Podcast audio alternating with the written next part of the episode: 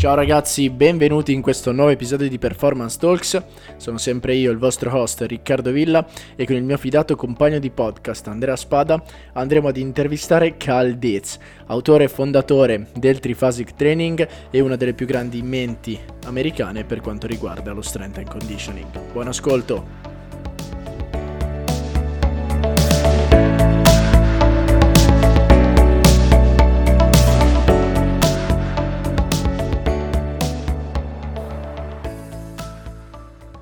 Eccoci ragazzi, bentornati in questo nuovo episodio di Performance Talks. Oggi abbiamo l'onore di avere qui con noi Cal Dietz. Thank you so much for coming in our post- podcast, Cal. Welcome. Yeah, thanks for having me, guys. It's going to be fun. Okay, so let's start with, with uh, the first question. First of all, I would like to ask uh, to introduce yourself a little bit. Uh, what, uh, what is your story? Uh, what you're currently doing, uh, so our our listener will uh, will know who you are. Yeah. So. Um, I've been in the coaching business probably 25, 24 years now. I have been very fortunate at the university that I worked at. I, for the first 10, 12 years, I, or more, I saw, oversaw, I was able to oversee probably, yeah, I was probably 14 years, uh, 12 teams a season as a strength coach with some assistance. I wrote all the programs. So you're looking at, you know, um, basically a program a month for each team. I, I actually, at one point, I had 27 programs running within those teams a month. So when I say this, this is my experience of dealing with track and field and swimming. Um, trained, you know, fortunate to train world champions in numerous sports, and just just to understand and see each uh, method that I tried and like I experiment and I test all the time. Um, it was it's pretty crazy in regards to the amount of experiments I've done and I still do to this day. Uh, even with just you know I have enough timing gates that I can I can literally break a right 60 yard dash 60 meter dash down into five meter intervals and see every gate right of every five meters. So i have lasers i have all types of devices from 1080 motions 1080 sprints and we take a lot of measurements. So that's kind of what helped me develop triphasic was obviously my first major book. I've have a few other ones out there now um, more manuals and then the second triphasic will be out soon maybe in the next six months. And uh, just very fortunate to have assistance and people and support to keep questioning everything that I do. People ask me how I create all this stuff or make something better. And what I do is I question everything that I do. Even if it's right, I still question it. And then it creates problems I didn't know I had. And then I just make solutions for those problems. And that's how I create stuff. I don't know if I'm creative, but that's my formula. Yeah. I, I'm a better problem solver than I am a creative person.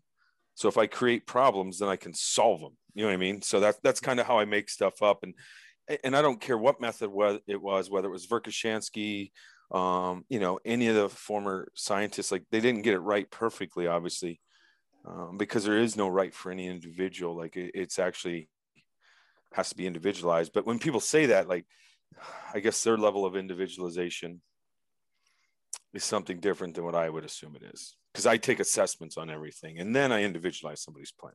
So, okay.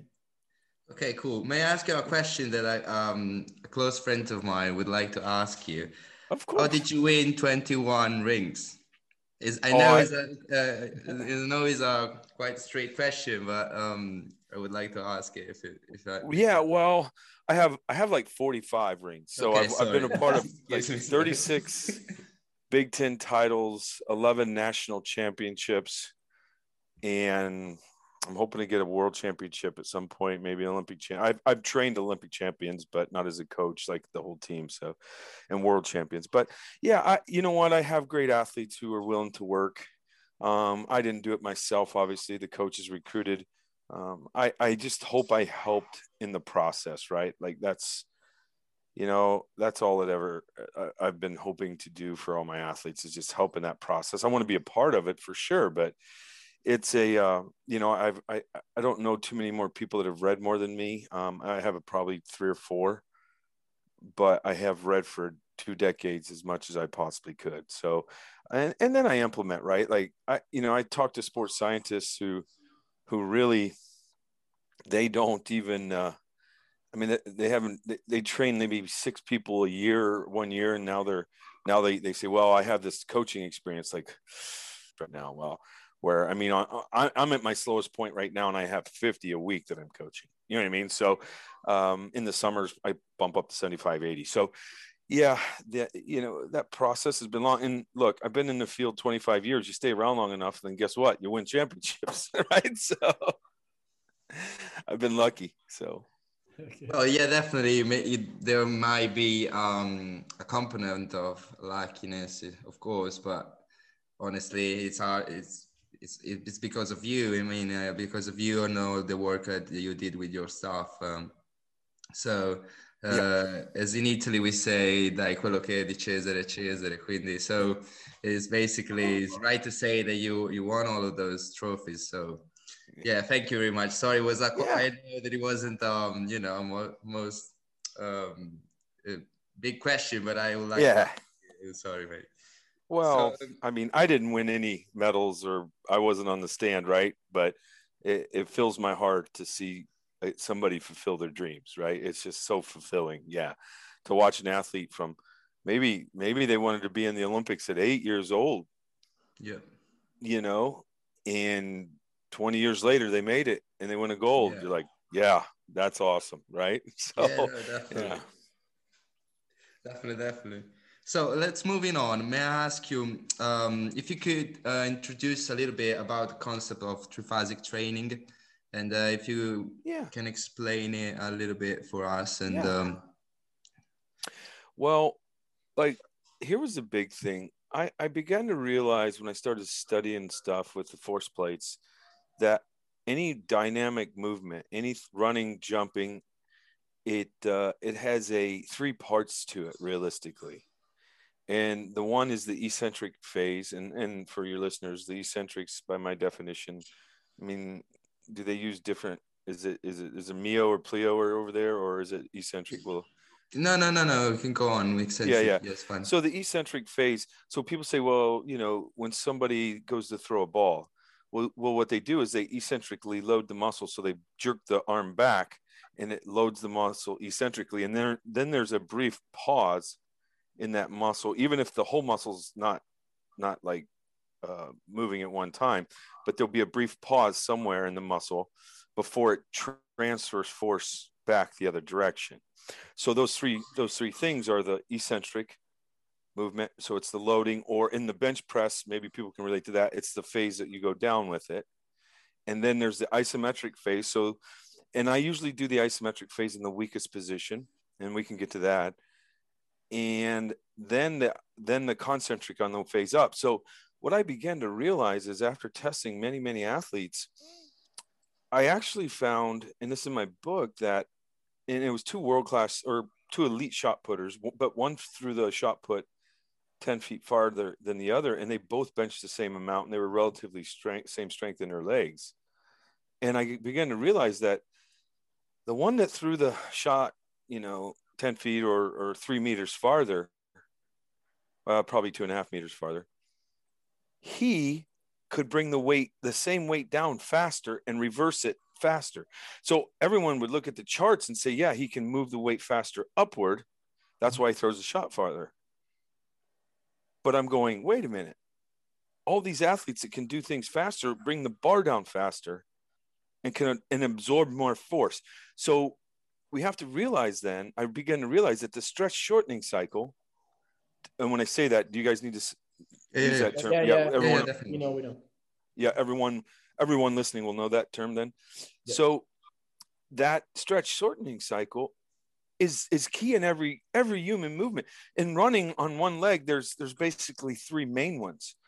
So when the leg strikes the ground, so when the leg slams back and pushes off the ground, there's there's a mm-hmm. different part of the muscle that there's short stretch, uh, um, stretch shortening cycle, and then when the leg swings back through and comes up to the up position, there's these three. So if I can make somebody be able to handle more force on the way down, they can then create more power on the way up, right?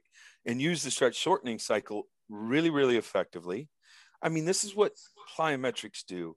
Um, but the, the thing about triphasic, so so then what I do is I take all three of those and to train the human to get to a high level. And you don't even need this to do this with elite athletes. You can do this with any level of, of athlete. Honestly, people think I just choose a safe movement is all that I ask, right? For the, the age appropriate, you know? And but what happens is it makes you more efficient at the stretch shortening cycle. Um, and I basically broke those three movements up into two week training cycles or three, whatever you want to do. So you train that eccentric focus the way down on the bench press. That's your main focus for the next two weeks when you bench press. Or in the advanced programs for my athletes, like we do it on every movement. And then you maybe take a week off or you want to jump right into the isometrics where they do the bench press and they bring it down and hold it at the bottom for five to seven seconds. I recommend uh, like five. Um, it has to be longer than three because when you bring it down and stop it, there's a your body, your your muscles gain potential energy, and I want all that to go away. And it takes about three seconds for all that to go away, right? So then, so that's why I do a minimum of three usually, and or but I, I like to go five or six usually. It just depends. And then what I'll do is, and then the next week, so after two weeks of holding all my weights at the stretch position, and the reason in the stretch position, because that's where you're weakest at, and that's where you'll get the most strength in that range of motion, you know, in your mm weakest position. And then the next thing is just your normal bench press. So you bring bar down and up relatively fast. And and what I've noticed was that bar speed increases. You know what I mean? So, and that's just a measurement of that stretch reflex. And we were very fortunate to find that many, many years ago, over, over 20, and put it together. And I was very, uh, very fortunate to see some crazy results. And I didn't even write a book about triphasic till I was in my like 13th year of doing it, maybe 12 honestly. So I'm, it's been over 20 because I see people now like I came up with this method and they, they don't tell anybody and they write a book and they've only tried it on seven people. Right. You're like, wait a minute. I tried it on thousands before I, I was, I felt I should write a book about it, you know? And then I just kept refining the methods, you know? I mean, so many people want instant gratification. Right. And, and, and, you know, training's a process. So it, it takes you a little while to get to where you want to be and people just want instant gratification and i can get some instant results but but look the, the real stuff comes from uh, the duration of training right and I, again I, I spent 13 years before uh, before i was doing triphasic i didn't even have a name for it right i would just do eccentric isometric concentric training so that's a little bit about you know how it is uh, in the book right? Triphasic the triphasic book it's it's a it's just part of what i do right? Like there's so much to what i do and it's so complicated. I mean coaches come for a week i've had coaches come for 10 days and they they, they still feel a little overwhelmed with everything that goes on. So um, yeah I, I mean i have assistants there for six months and they start to get a grasp of everything that's going on. So no definitely if if i may um, say my little experience when i was um, yeah I love the, to hear these. When I was uh, really, really little, uh, sorry, sir. Uh, when I was um, uh, S&C coach for a water polo team during the season, I implemented the triphasic training and uh, with my guys because I wanted to. First of all, I wanted to make them more uh, more let's say i would like to have them to learn better the technique and then to actually not load all the phases that much because it was uh, during the season and uh, yeah. triphasic training I was able to basically managing the let's say the internal load maybe I'm, I'm wrong if I say wrong something wrong no. you, you make no, right. you're right uh, so that's uh, that was my idea. In fact, uh, my question in regards of it, because re- reading the book, um, you have all well detailed all the timing about eccentric phases, uh, isometrics, and the one that I I was quite I didn't understood back then. It was the three second isometric, but because you always uh, said that you will use more than three seconds, and I don't know, sir. I, I used just three seconds. I'm not. I'm Yeah, not no, sure if fine. it was uh, it was enough or not to eliminate any kind of stretch. Oh, no. cycle effects. Well, look, in season two, you may want to reduce it to three because there's so much volume in practice, right? So you get like in season, Triphasic's truly an out of season program. If you want to see the greatest results, you'll do it out of season. People say, well, why? I'm like, because because it's it, it's really hard, right? And you can't do that stuff in season. So that's actually a, a good way to manage the volume that you were implementing on them to go three seconds instead of like six. You does that make sense? Yeah, yeah, yeah, Yeah, definitely, yeah, definitely. yeah. Yeah, I Well- did. I didn't. I didn't know. I, I, you know, back then I was just experimenting it, so I didn't know if it was a good or right mm, choice. But Well, well, well, let, uh, let me explain to everybody too. Like, you don't have to do it exactly always the way it's said. This is the art of coaching, right? This is the this is the beauty of this whole thing. Like when I and, and like I was doing more advanced triphasic stuff when the book came out, but I didn't put in there because I just wanted people to get the ideas and concept right. But this is the art of what we do. So so we do take science, but we have to. The art of it is like putting it together and making it work for us and the athlete in the situation. People call me, oh, I changed triphasic up. I'm like, I don't care. Like, what, what, like, you know, in this situation, I'm like, you don't have to tell me. Like, I change it up too in certain situations. So it, there's nothing like a hard principle. You know what I mean? It's it's a yeah, yeah, it's the, the the art of this is that every human being's different. You know what I mean? It's it's beauty. So if you if if if triphasic was a set thing, you could say, all right, I'm gonna take 100 people, and, and like I've gotten 80 pounds on somebody's back squat in in eight weeks, six to eight weeks. Well, if it was a set thing, then everybody would get 80 pounds, and that's not the case. That, that's simply not the case. So everyone's different, you know. So results vary, yes. So like I, I want people to be clear that the art of this whole thing is you making decisions. I give you the knowledge, I give you some tools, and I don't take credit for for any of these other out. I mean, I have people, coaches email me, hey, my athlete set a world record in this sport or that sport. We we, we think it was like 12 weeks after triphasic. We think we, I'm like, I don't take credit for that, right? They implemented everything. I gave them, I gave them a little bit of concept to do. You know what I'm saying? I just gave them a little bit of things. And I, it's not me. I'm just glad they use it. I, you know what? I, I it, it warms me that that coaches drop me a line and say, Cal, thank you for helping. And, and I'm like, good. I don't I like I'm not I'm not posting on social media that I helped somebody or you know what I'm saying, right? Yeah. And the hard the biggest thing about triphasic guys is that that eccentric phase. So when you bring that mus- that down, what it does, the, the one big thing it does, well, it does many things. And and you and, and look, people, if you want to see everything it does, just research eccentric training. So that's just that like you and then research isometrics, right? They do wonderful things. I just put them together in the right sequence, right? That's all I did. I, I got lucky. And um, but eccentric, the big one for me is that it, it tears the muscle apart so that the, when the muscle twitches and the actin and myosin head come together and it's under tension you lengthen that muscle, it breaks that apart. Well, then the immune system comes in and, and blood work, I know the white blood cells go up. It sounds horrible, but then the, then the body rebuilds it thicker. So each, each one of those tissues become more dense and more injury resistant because it's a better, stronger tissue.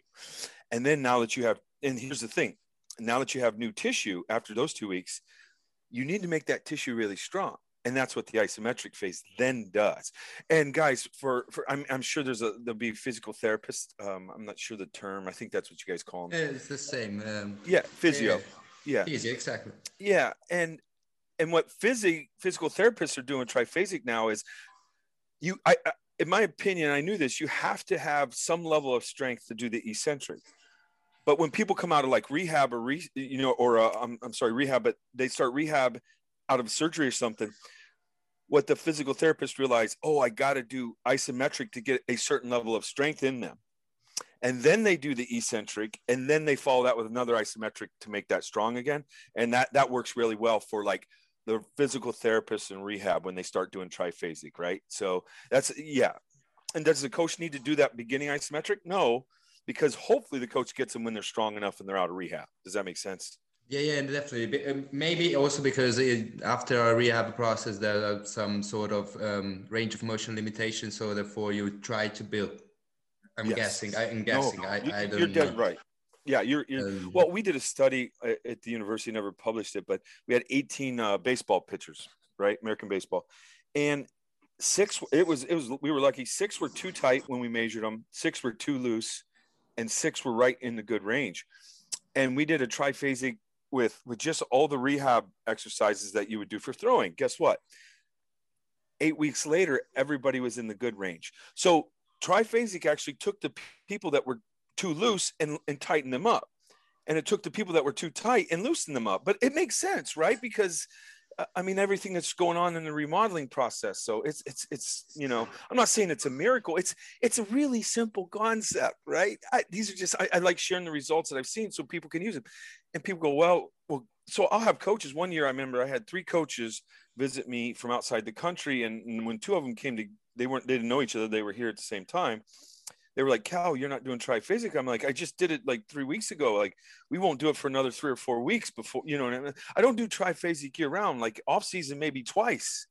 Right. And then in season, I, I do it maybe a couple times, but really it's one day a week in season. I just coming back to those qualities. You know what I'm saying?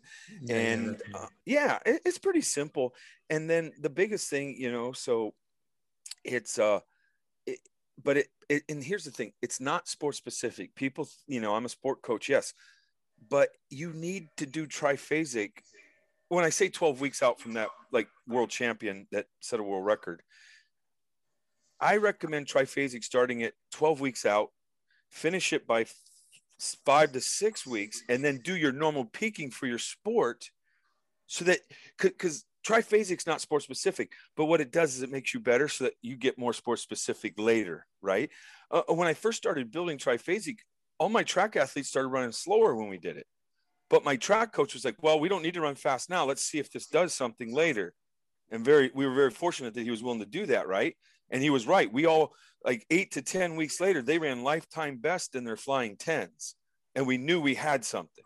You know what i'm saying? We knew we had something and, really guys what, what i'm doing is i take that i take the weakest link out of any of these athletes movement so by by breaking the movement down it's a it's a in this country the term now that, that people appear to be using is called a rate limiter so if one of those movements is your rate limiter and you let's say it's eccentric guess what I, I just fixed that rate limiter. Now we, we can cycle through that movement even better. So um, that's the beauty of it and actually and and i have ways to basically uh, hack triphasic now. It's on my website. I have a website. It's XLathlete it's the 10 and the 20 meter tool. It's if you take a five and a 10 yard dash and a 20 or you can even do five meter five and 10 meter and 20 meter. I if you run i can tell you if you need a isometric strength if you're doing triphasic or you don't need it so it's it's a pretty unique tool. So I'm the guy that created triphasic, but I'm also telling you, you you don't have to do every phase if you do some testing that I have put on the website. Yeah, it's yeah. pretty crazy. Yeah, pretty crazy. Yes, definitely, sir.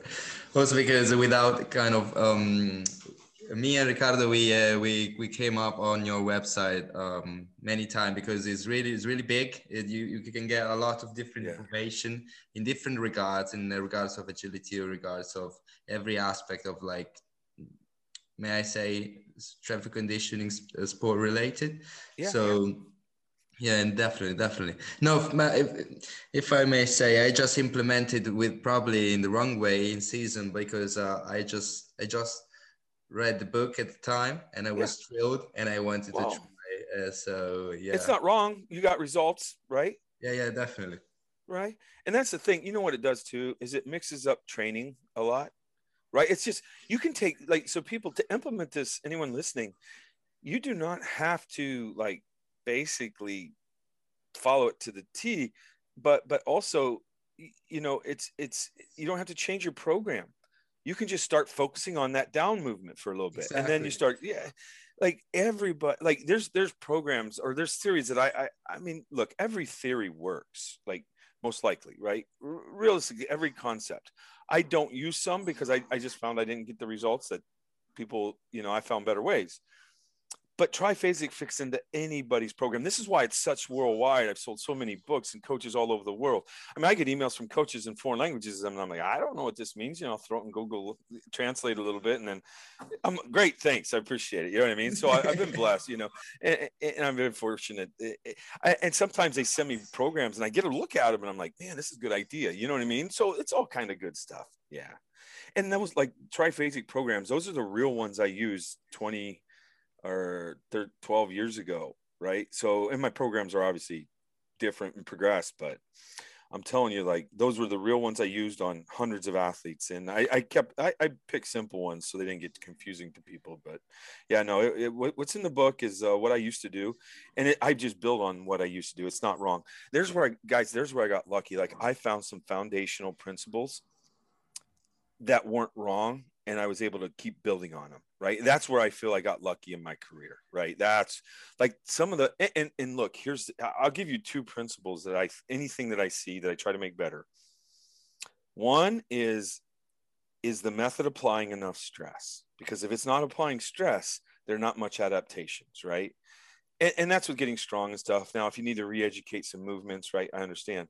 But then, but with re-education of movement, you have to go, is it a really high quality movement? Because that's the type of movement I, I want. So you know instead of using a set of six if you do six singles with 20 seconds rest we call them clusters in this like that's what most people call them you're going wow this is all six reps just became a lot better. And so so you get better results in my opinion. Now if you need to do six reps to cause a metabolic effect for hypertrophy i understand but if you're trying to get powerful and strong, so many look, so many people have gotten stuff from bodybuilding and right or powerlifting, which is not really athletics. We can use the principles, but we got to modify this stuff for um, body or for for training athletes, right? It's cra- crazy. Like we have to look beyond. And, and, look, bodybuilders are very good at what they do. They know how to make hypertrophy. So if you have an athlete that needs per- hypertrophy, use a bodybuilding method. It's really, really good, right? Yeah, definitely, definitely. Yeah, right. I'm not. I'm not. I, I'm not saying. And like powerlifting, like I would disagree. It's good for athletes, but people in our country do it. But it's really good for powerlifters. You know what I mean? And and the methods can be used to make athletes stronger. I just don't do a sumo deadlift with athletes or a wide stance back squat. And it's important in the power lift. It's not important for athletics. Perfect. Makes sense. Thank you very much. yeah, yeah, yeah. So, um, is, is exactly the, the, the thing that we want to to hear from you is uh, precisely what we you know uh, want to have uh, some sort of clarification in regards of the book and uh, regards of the application of it and uh, it's really fascinating uh, maybe you're right saying that you you were lucky to build on great principle on stable principle but uh, nobody did it before you so you know it, again, guys, I got there's a I sent a link for 1020 tool, right? I just sent that to you, but but you guys, you're you're right. But again, my formula is I question everything I do, which creates problems I didn't know I had. And, and then I just try to make solutions. Now, look, guys, there's times where I can't figure out solutions because I just I don't I, maybe there are none. I don't know, right? But but the thing about my profession is like I get excited still about it, right? It, every day someday I'm not I would lie to you if I'm excited as much as I am the same every day. No, I'm not, right? Like there like I tell I don't know how you say this uh in, in Italian, but there's days where you have to eat a shit sandwich, right? Like you just gotta eat that shit sandwich. Yeah. right? so and, and it's just like how how bad does it taste today or you know can i put a little mustard on it make it a little better or whatever so um but there's days like i tell people there's days i've had uh I had a few of these, many of these actually, where I, I, you know, not much going on, not many athletes, if any, some days, and especially in season. And I read something at 7:30 in the morning, and then at five that night, I'm in the back room with all these board and the things, and we're taking pictures, and and I realize I don't know if I ate or drank all day, and it's five o'clock at night, right? And you're just going, shit, man, that was an awesome day, right? When you don't even know if you went to the restroom you know what I mean? Like seriously, it, like you were so ingrained and in the zone for hours, and you're like, oh, is it eleven o'clock or is it ten in the morning? And then it's five in the evening, and you got to go home for dinner, right? Like that's those are the days I, I, uh, I mean those and seeing my athletes succeed, right? Yeah, those are the. Um, and I'm very fortunate to be around young, great human beings, right? Their parents have done a great job raising them. Um, I think society and sports now, once you get to a certain level, like people have an awareness, and, and most of my athletes are grateful, at least in this country. You know, many of them are grateful. And if your gratefulness um, is greater than your entitlement, then I think you're in a good spot. You know what I'm saying? Yeah, for the sake of the podcast, we are not going to translate the part of the sandwich, but. oh, you, are not going to say that? but I mean, you know, there's there's bad parts to everything, no, even no, a career no, you love, right? Yeah, yeah, Definitely. that's awesome. So, Cal, so let's moving on. Away, moving away from uh, Triphasic, uh, I think uh, one uh, one month ago, I I post uh, I posted on uh, on Instagram um, a quote uh, made by you. yeah. And the quote was that every squat your athletes do is done on their on their toes. I, um, I not squat. Yeah. Like let's say, yeah. So it's not like a back squat for everybody. Like any single leg squat, maybe hip extension, but not a, not the true back squat, right? Because yeah, it, yeah, it's, it's, very hard. But yeah, yeah. So the listeners know. But yeah, go ahead. I'm sorry. Uh, and uh, a tornado of opinion uh, start. Uh, people said no squat uh, has to do on on heel, uh, not on their toes, etc., etc. So we want we would like to know why your athletes do squats on on their toes, and then. Yep this question connect uh, with um, another yep. question that I want to, to ask you. Um, that is, uh, what is your opinion about uh, foot and ankle uh, training? Okay, so 15 years ago, maybe 16, we had one of the best rebounders in our basketball league, which was in the university, the, in the league. And you're going, wow, he's good. And then I walk, I was walking through the gym and I was watching him and watching his feet. And for like 30 seconds, he was, or a minute, he was doing rebounding drills, or a couple minutes total. And his heels never hit the ground. And then I began to realize like humans don't run on their heels at all, right? They run on their toes.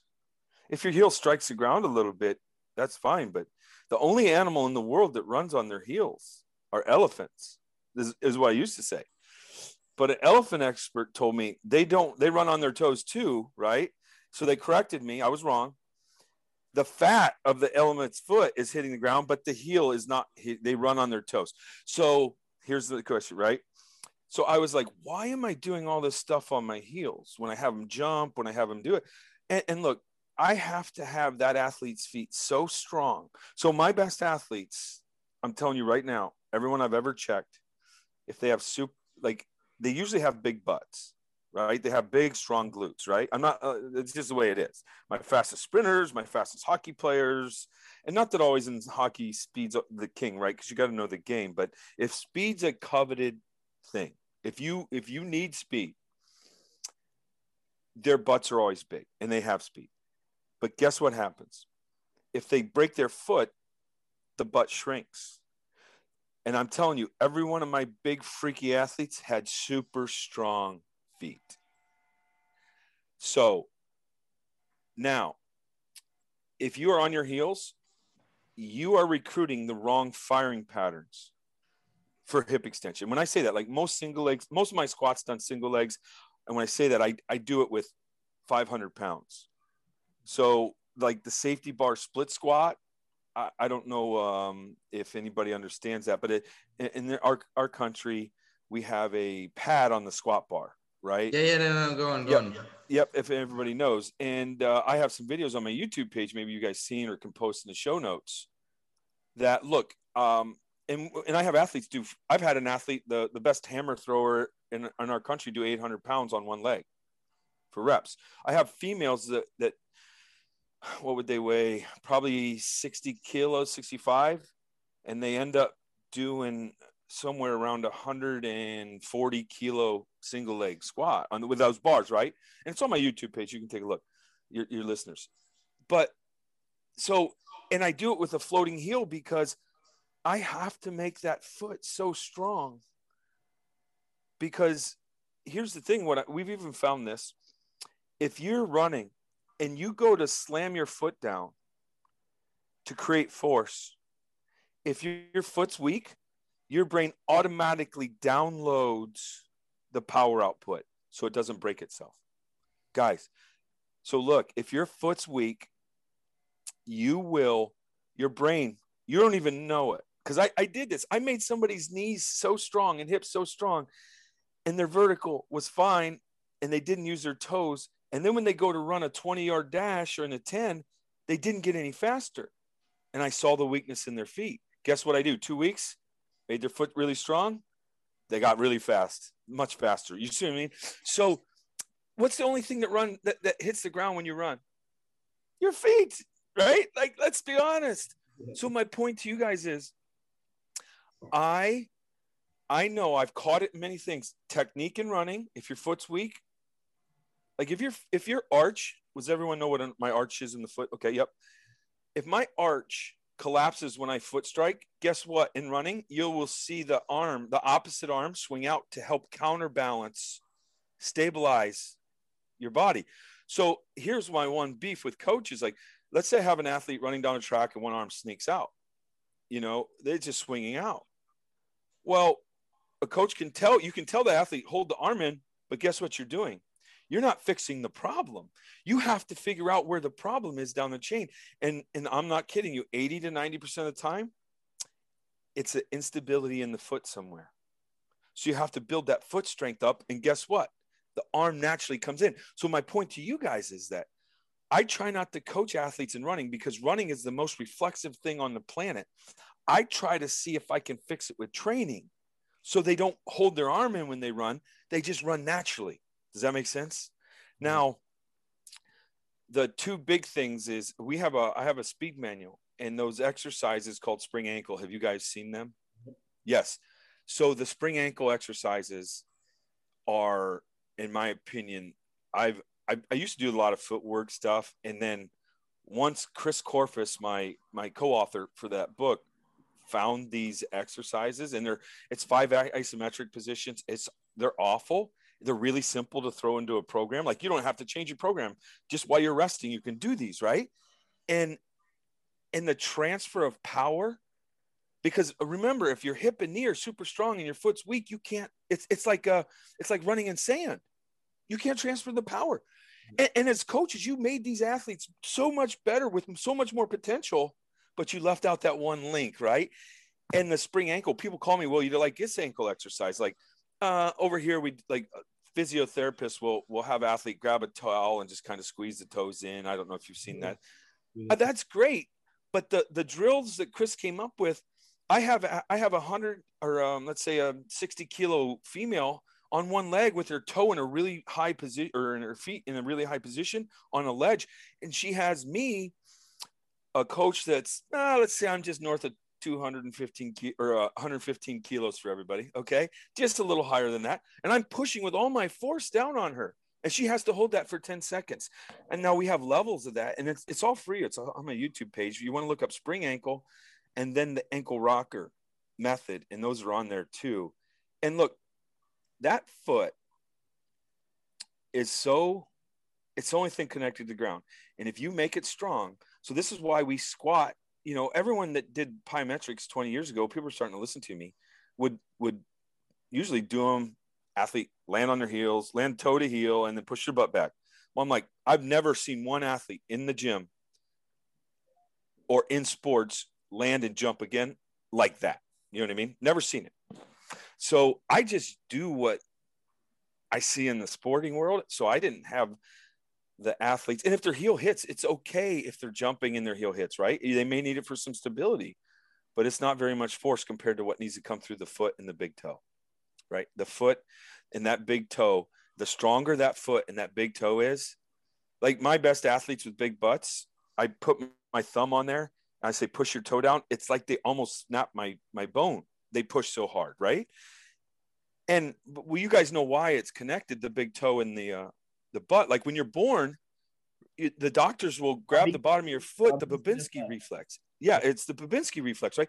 And the baby will squeeze his toe, right? Will squeeze the toes to curl him. Well, it's actually tied to the butt. That's your extension pattern. So, so it's it, there's all these reflexes tied to running, right? And if your foot's not working correctly, there's a reflex that's not working when you run. It's pretty crazy. You know, it's pretty crazy. So, any other questions on that foot to make it more clear for your listeners that we that I should cover? Uh, any any because you guys know what I'm talking about a little bit. Yeah, yeah, no, definitely. Um, one one big question that I would like to ask is that there is a specific angle that must be in the in the raised uh, ankle in the raised heel, or is just enough to just be in raised off, off the ground? Just a little bit, yeah. No, um, Doesn't oh, really when matter. we do squats now, right? Because yeah. when we do a squat or a, a step up or a lunge, it's on so and then but but people have to realize like let's take a typical bodybuilder lunge. I'll, I'll try you know how a bodybuilder put that foot way out there and then the foot's way in front of them and then they pull themselves up where that's actually not a great pattern. That's not what happens in sports. What happens in sports so when i lunge we lunge onto that front leg we push our hips over top of the foot and then we drive straight down with the toes or with the heel off the ground just a little bit yeah, right? Yeah. yeah. So so everything in sport is really done straight up. So when you watch my athlete squat, that hip goes straight down in the single leg movement. And and then I, I just want everybody take a picture of a back squat and then take a picture of somebody doing a, a, single leg squat like that and then see which one looks more athletic in an athletic right it's it's only obvious and, and the thing is is honestly i you know a wide stance powerlifting back squat like I, I will check people's balance if you do if you do a single leg squat the way I just described, or a, a wide stance powerlifting back squat, get on a force plate and check your balance. It, the the wide stance back squat really screws up people's balance for a few. And now when they start walking, it comes right back. But but it's not a good pattern. It's not a good pattern for the brain. Running is the best pattern, and marching or walking this is how we even crawling is the cross crawl that I, I, talk about right like there's been so many great uh, physios out of Italy and, in Europe over there, right? The cross crawl is king, and that's running, walking, crawling.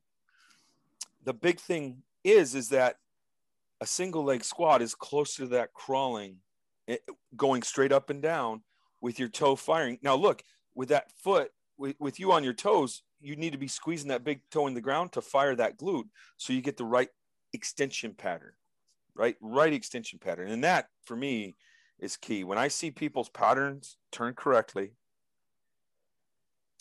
I see a huge benefit, not just in the gym, but in running and sports. And that's, that's the big thing, right? That's the big thing. It's because uh, the, the single leg uh, split squat mimic a little bit more the angle of the shin and the regards of the hips position in, yeah. Uh, if you can relate it to, yes.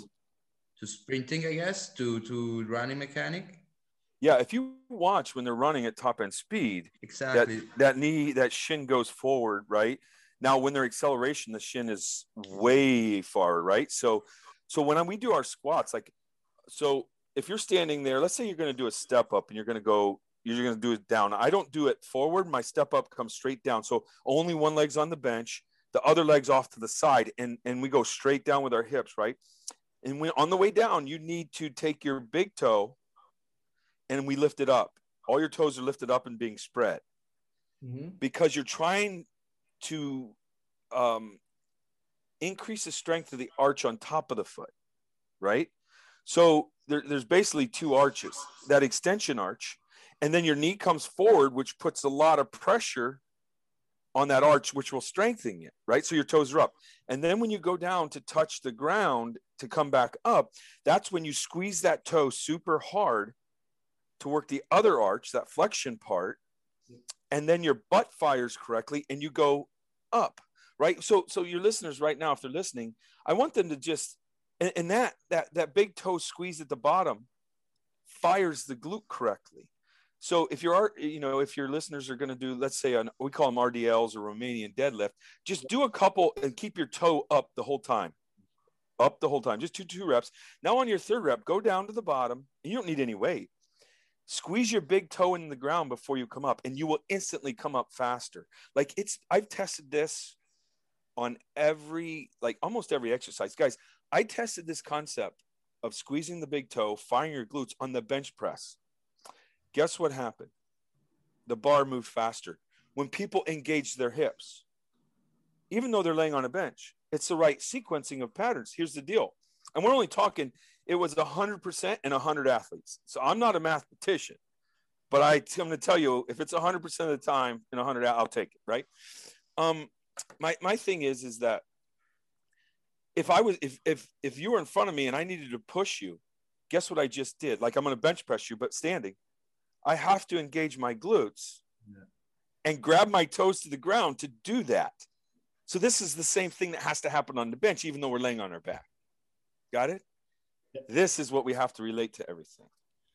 Yeah, I really, crazy. I really can confirm uh, that the squeezing your toes uh, activate the glutes better because I, I try and uh, my my head was like uh, exploding. I that was really was really powerful.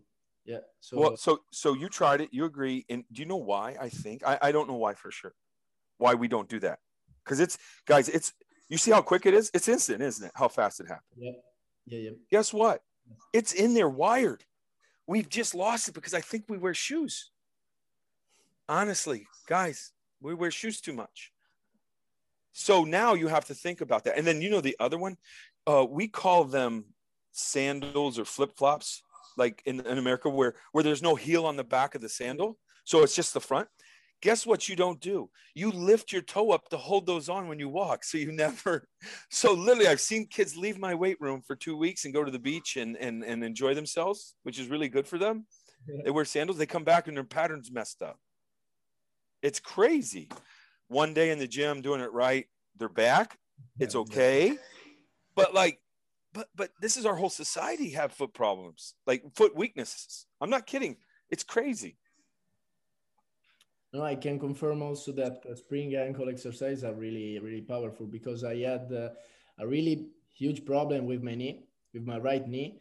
That um, that when I do like Bulgarian squat, my my knee automatically um, goes uh, inside and then i start to make some spring ankle exercise and uh, i can confirm that uh, that well the knee is uh, is going better right so a lot of people think uh, especially in this country and, and it's changing now that valgus the valgus knee going in is the glute med right?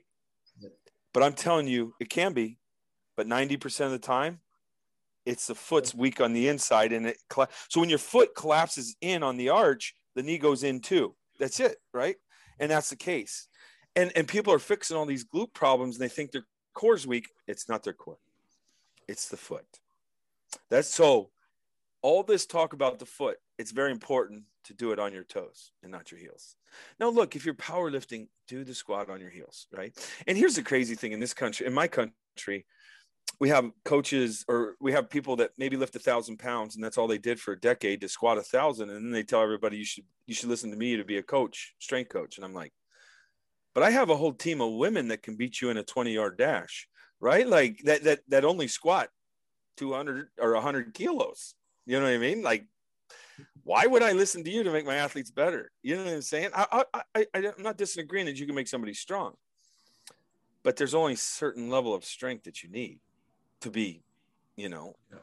yeah, that's the that's the that's the thing, right? So we we look at to some of these extreme uh, things and look, look, if I had athletes that wanted to squat a thousand, I'd probably look at what that guy did, right? But it's not what my none of my athletes want to squat a thousand. They want to win championships and gold medals and things like that. So that's the beauty of, uh, well, that's the art of, of what we do again, right? This is an art. It's like it's an art, and I don't think it's ever going to end because, guys, I feel like I only know like 3% of what I need to know. if I'm still finding all this foot stuff out, and then like my next month frontier is the EEGs in the brains, right? So I, I have my EEG machine. I haven't like dug into it, but how do you respond? How does your brain respond to certain things? And the brain waves change while you're training. That is a big deal because because yeah. what controls everything yeah, right? yeah, definitely. Yeah. Think about it. Yeah, yeah. It's even a big thing to think about. It's like my no, it's beyond big thing. Yeah, like, yeah. yeah, I mean, like that's a podcast of hundred hours straight if you get that Yeah. figured out. You know what I mean? And uh, and and then I mean even EM EEGs when you take certain supplements, what happens to the brain? Is that is that supplement good for that particular person? The brain waves will tell you. Mhm. Yeah. And then, you know, me, I can figure out what what alcohol is the best to drink on brainwaves for my brainwaves anyway, right? So tequila is really good for my brain. Not that I won't get drunk, but it's the one where the brainwaves don't get affected until about six or eight in. So as much. I'm drunk, but it's six or eight in before the brain. Before I can't think very well, is what I should say. Where other stuff is like two drinks. so So you No, really, perfect. you really test everything. I try. I do. Yes. Yes. I can't even begin to tell you what I've tested on on this. sh- Like, yeah. Um, I, I wouldn't want your listeners to try it. So some of the things we've done. So yeah. Yeah, one thing about the food, uh, because I've listened to the um, uh, TFC presentation you did on TFC oh with uh, with Chris, and it was really fascinating about the concept of the, the big toe that is basically the last thing leaving the ground uh, during the running mechanic, and also the twisting of the foot at the end of it to propel you, uh, let's say, propel you a little bit more further, if it does make sense. yeah. What's the finish, right, of that final push? Um, if that tw- so, so really, yeah. Oh, I'm sorry. Go ahead, and then we'll, we. No, no, no. That's it. That's it. It was Okay, just okay. just for saying. Yeah, and uh, the the thing is, is that it, people want to think this whole like running is a whole straight in line, but the way the body's generating, it's a spiral of torque that are running through the right, and that little heel twist at the end is indicator that the whole pattern's correct, right? It's that little snap, and it, it's so important. That's one thing because if you don't get to that point. Something has happened in between there that it's not correct, and you're just not getting you're not getting optimal. So like you made somebody stronger, you may have made them faster. And here's here's the exciting thing, like, and I look and they don't twist like that at the end. I'm like, okay, I made them faster, but something st- I still got more in the tank. I just got to figure out what's going on there, right? Like, yeah, I mean, it's it's so crazy that the like again the endless things that we could try to figure out. You got to start somewhere. It's overwhelming to sit here and think about, right? I, I, I mean, I'm getting overwhelmed right now too, and I know it, it exists. It keeps me up at night, right? I can't sleep. That's why I drink tequila. Um, but but like we got to start somewhere, gentlemen, like to figure this out.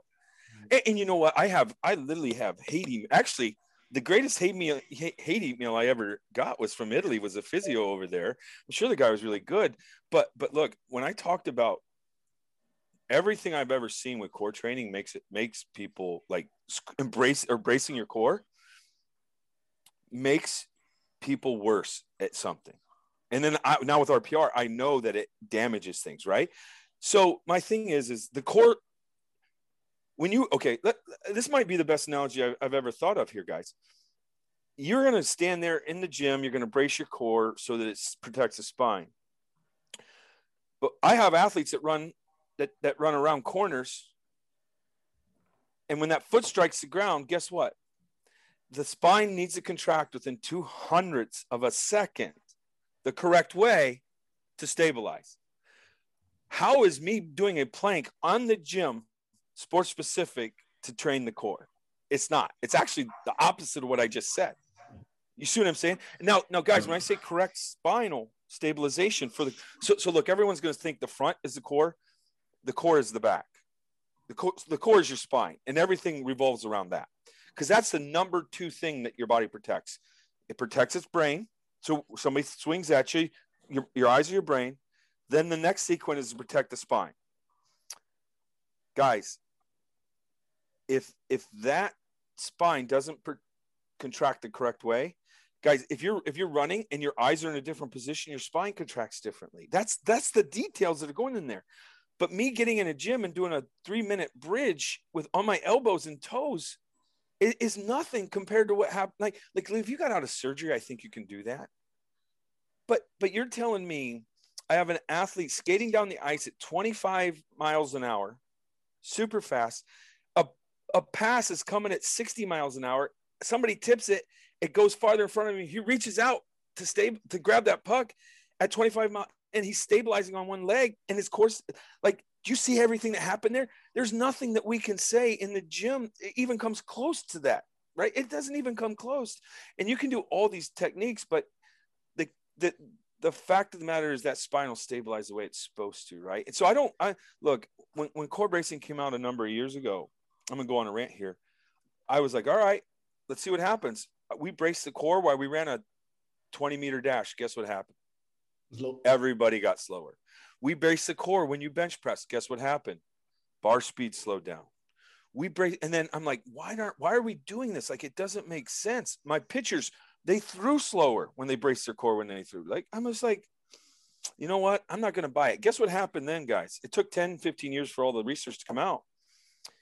After the core books in this country were all wrote, oh, you got to brace the core, you got to brace the core when you do. I mean, they're telling people to brace the core when they skate, everything. Guess what happened? um, sports hernias and osteitis pubis injuries went through the roof because you're you're just tearing you're taking all that tissue and making it too tight so then when you make that tissue in front tight by bracing and then you do hip extension all the time guess what happens you tear the tissue yeah it was crazy. I didn't buy it. I didn't believe it. We didn't have core problems. We didn't have stability problems so i never did it. And then when i did those experiments i'm like i'm not going to make these people slower by so so even if i'm not running in the gym like i'm like that spine, to my understanding, and I talk to like spine experts, and we're talking like people that make a lot of money doing it for industry, who build, who build like, you know, prosthetics in the spine. We're like, that spine stabilizes so fast. There's nothing. They don't even. These people didn't even lift weights. They're like, there's nothing in the gym that is gonna like help you. Like it's you just need to stabilize it fast. So I'm like, all right, everything we do is just stabilizing fast. You know what I'm saying? And it, it all works out. That's the thing. Okay. So again, my rant is like, well, and you can even do a muscle test. Here, here's the difference. And, and uh, let's talk about where, if you're gonna, if you think the core, what's the core setting on? It's setting on your hips. So remember, if you squeeze your toe and the hips are firing correctly, guess what the spine automatically does? it stabilizes itself really, really well, gentlemen. so I got it there. I tied it all together for your fan or for your fans. That'll be great. You see what I mean? Yeah, people yeah. think, people go, no, no, look, man, no, no, no, back up. If the foot doesn't work and the glutes don't work correctly, the spine isn't on a very now it'll stabilize, but it's not on an effective, stable surface. But people forget what are the hips? What's the core hooked to?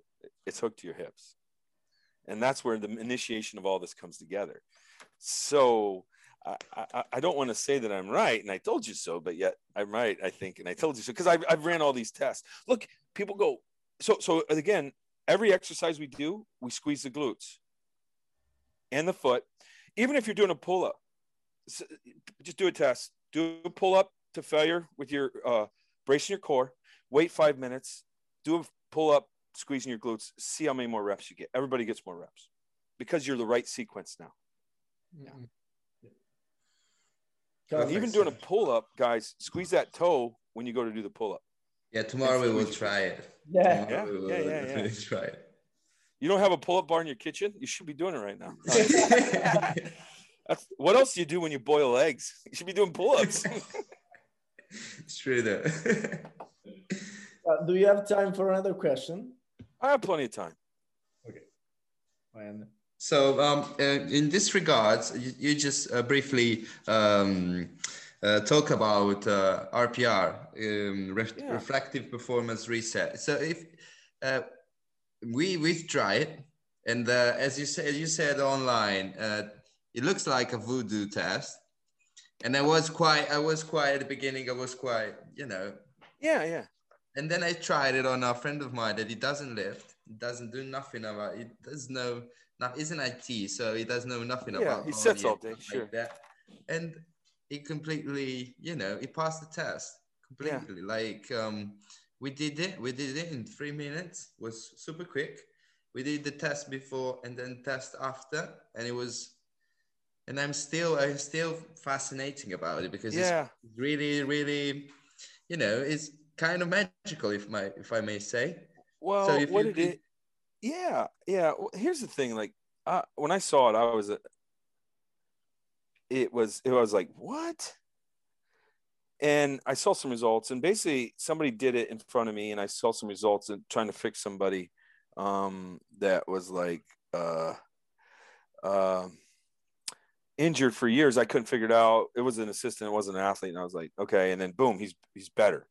Didn't always stay, but like he's a lot better. So what it is is a series of re- these things have been around. They found them 100 years ago. These reflexes. What we did with RPR is we put these reflexes in a series of sequences and we're able to put it together to get some really fast results really quickly and for our athletes. And and really it's a series of reflexes that that get the right global sequencing of your muscles in order.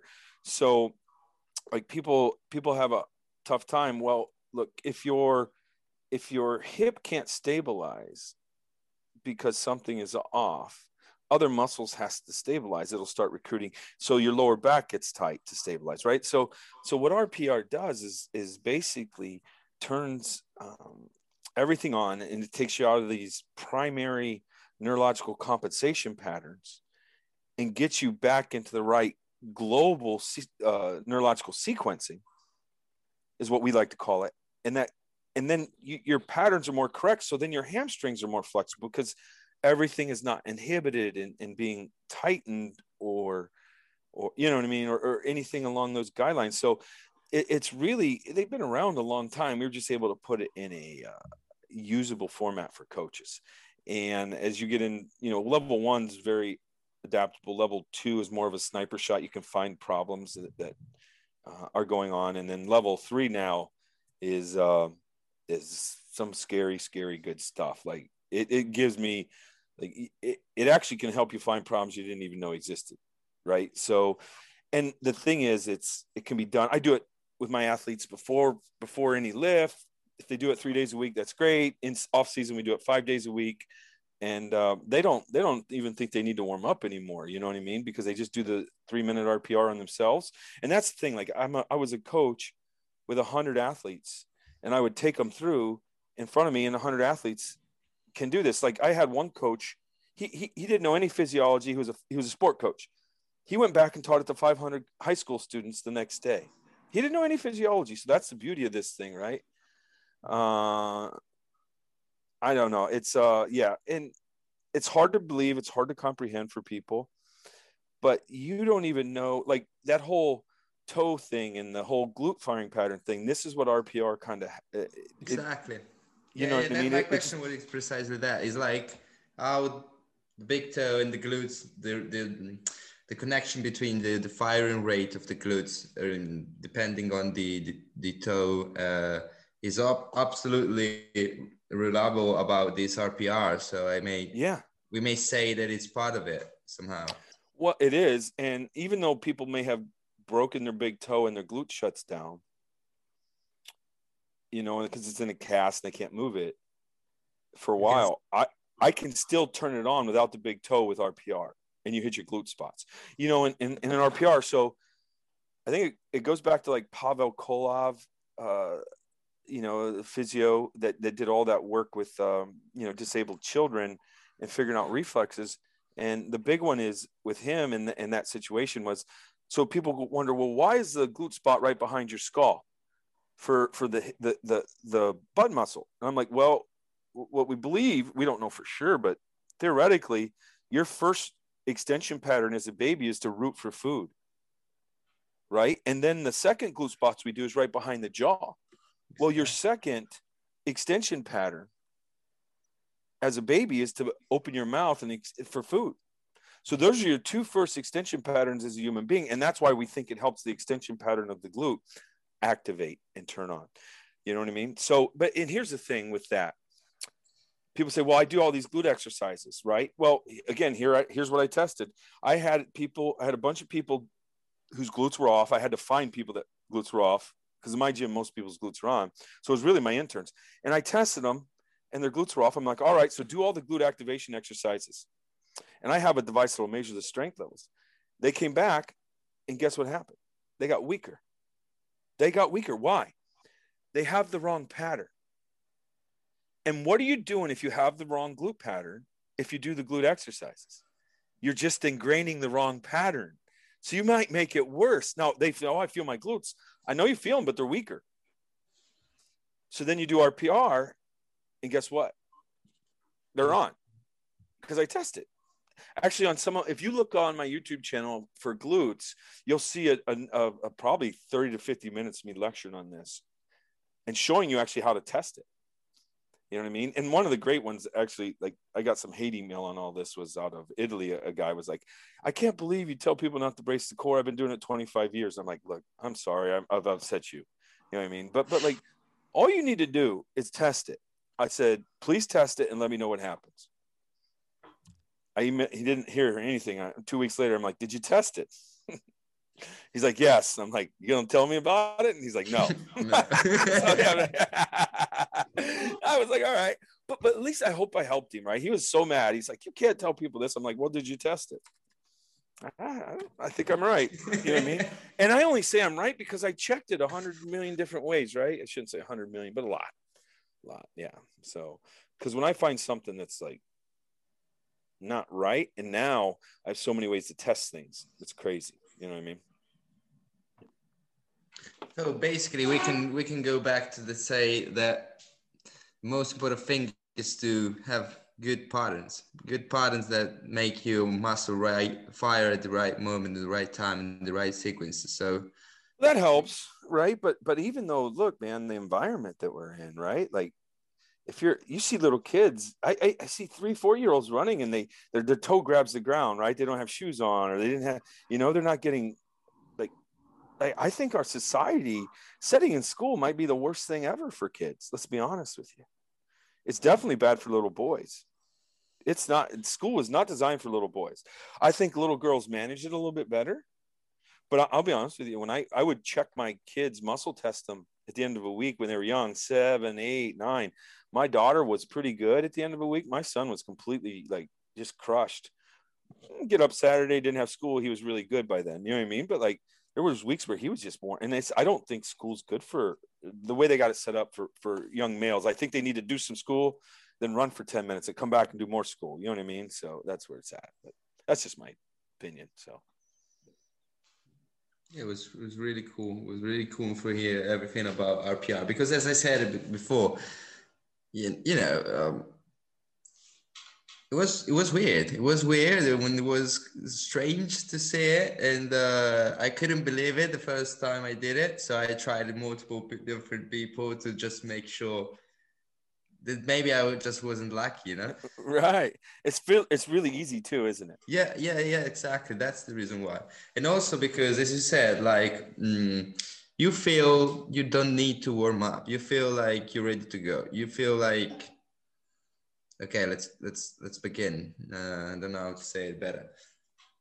Oh, I know, right? It's it's uh it's it's absolutely crazy, but you know what I mean. I mean, it's hard for people. You know, sometimes they don't like you know what I mean? They they, they don't necessarily it, they're not it's a struggle because they're just like, oh, it can't be this easy. I'm like, yeah, it's this easy. You know what I mean? And some people feel so good, they do it for months and then they stop and are like, because oh, I feel good most of the time. I'm like, okay, but like at some point you might shift. You have a bad day at work.